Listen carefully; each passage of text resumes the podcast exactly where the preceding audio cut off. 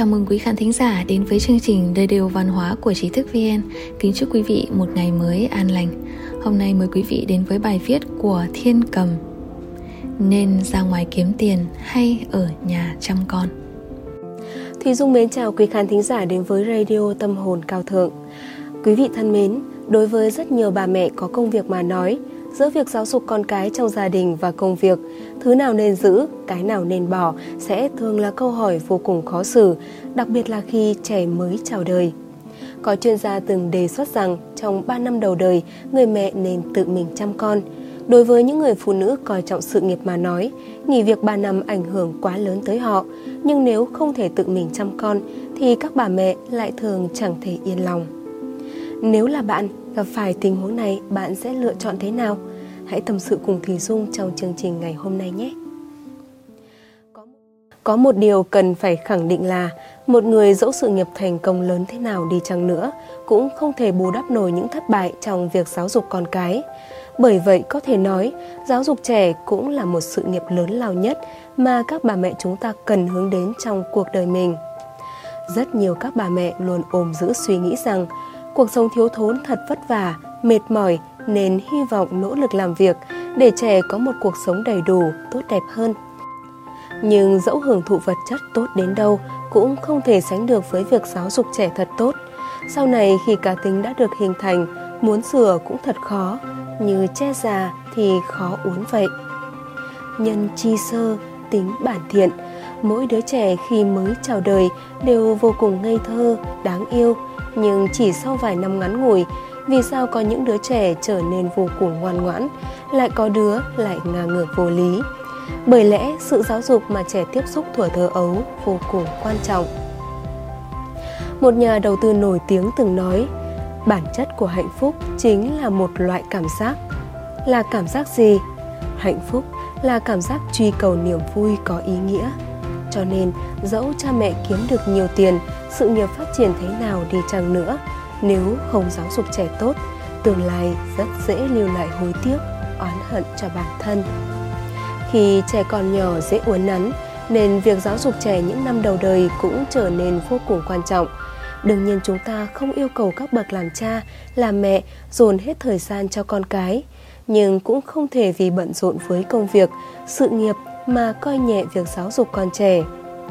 Vậy nên thay vì hỏi câu nên ra ngoài kiếm tiền hay ở nhà chăm con? Chúng ta nên hỏi bạn sẵn sàng dành bao nhiêu tiếng một ngày cho con? Trong từng ấy thời gian, bạn sẽ giúp con phát triển điều gì, dạy bảo con điều gì? Bạn có thể không ở nhà nuôi con, nhưng bạn cần đặt trách nhiệm giáo dục con lên trên tham vọng gây dựng sự nghiệp.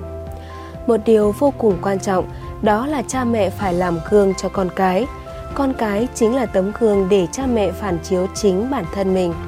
Trẻ em biết quan sát và tinh tế hơn người lớn tưởng tượng rất nhiều. Nhìn vào lời nói, hành vi của con, người ta sẽ không khó để biết được cách đối nhân xử thế của cha mẹ chúng. Nếu bạn thử đến thăm một trường mẫu giáo, bạn sẽ hiểu vấn đề này rất rõ. Cha mẹ mê chơi điện tử, còn có xu hướng bạo lực la hét và gây gổ. Cha mẹ thích xem phim bạo lực. Một trong những câu đầu tiên bé viết là Tao sẽ giết mày. Những trường hợp nặng hơn có thể gây ra sang chấn tâm lý và sẽ để lại hậu quả lớn trong việc giáo dục trẻ suốt quãng đời sau này. Do vậy, nếu các bậc làm cha, làm mẹ có thể nghiêm khắc với bản thân mình, luôn làm gương cho con cái, vậy thì đứa trẻ tự nhiên cũng sẽ hình thành nên những phẩm hạnh tốt đẹp. Đối với trẻ mà nói, chúng không thể lựa chọn cha mẹ. Vậy nên, những bậc cha mẹ đã đưa trẻ đến với cõi đời này, trách nhiệm và trọng trách của họ đương nhiên không hề nhỏ. Họ phải nhận thức thật rõ trách nhiệm này. Nói rộng ra, sự hưng suy của một gia đình hay thậm chí một gia tộc đều nằm ở giáo dục chứ không nằm ở tham vọng thăng tiến. Tại nước Anh có gia tộc Edgeworth mộ đạo, trọng đức, nổi tiếng với việc ham học hỏi, các bậc danh nhân đời nào cũng xuất hiện.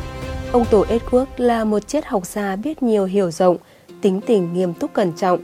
Con cháu đời sau của ông có 13 người từng làm hiệu trưởng các trường đại học, hàng trăm giáo sư, hơn 80 nhà văn và hơn 60 bác sĩ. Không chỉ có vậy, trong dòng họ này còn có một người từng làm đại sứ, hơn 20 người từng là nhà lập pháp. Một gia tộc khác là gia tộc Giúp, lưu manh độc ác, mặc dù cũng nhiều con cháu, nhưng so với gia tộc Edwards lại thua kém hơn rất nhiều. Ông Tổ Giúp là một kẻ nghiện rượu, tín đồ của chiếu bạc, độc ác có tiếng gần xa. Trong 8 đời từ thời Giúp tới nay, có hơn 300 người từng làm ăn mày hoặc đi lang thang, hơn 400 người tàn phế hoặc tử vong vì nghiện rượu, hơn 60 người từng phạm tội lừa gạt, trộm cắp, bảy người phạm tội giết người. Cả một gia tộc không tìm thấy nổi một thế hệ con cháu có tương lai. Câu chuyện về hai gia tộc này rất nổi tiếng, đã được viết thành sách. Bởi vậy, kiếm tiền nuôi sống gia đình đương nhiên rất quan trọng, nhưng giáo dục con cái cũng không thể xem nhẹ. Bởi lẽ trẻ không thành người còn gây nguy hại cho xã hội thì trách nhiệm chính là ở cha mẹ gây nên. Hãy dụng tâm giáo dục con cái, tạo nên những người con có phẩm hạnh đoan chính và hiếu thuận. Dẫu chúng không thể gây dựng nên sự nghiệp lớn thì chúng vẫn luôn là niềm kiêu hãnh của cha mẹ. Thủy Dung rất vui khi được đồng hành cùng quý khán thính giả trên radio Tâm hồn cao thượng ngày hôm nay và mong gặp lại quý vị trong các chương trình tiếp theo. Xin chào và hẹn gặp lại. Đến đây là kết thúc bài viết nên ra ngoài kiếm tiền hay ở nhà chăm con của Thiên Cầm Dịch từ Vision Time tiếng Trung Cảm ơn quý khán thính giả đã lắng nghe, đồng hành cùng Trí thức VN Quý vị có thể truy cập vào trang web trí thức vn.org hoặc tải ứng dụng mobile trí thức VN để đọc thêm các bài viết văn hóa của chúng tôi. Đừng quên nhấn subscribe đăng ký kênh và để lại bình luận ở bên dưới. Một lần nữa, xin cảm ơn và hẹn gặp lại quý vị trong các chương trình tiếp theo.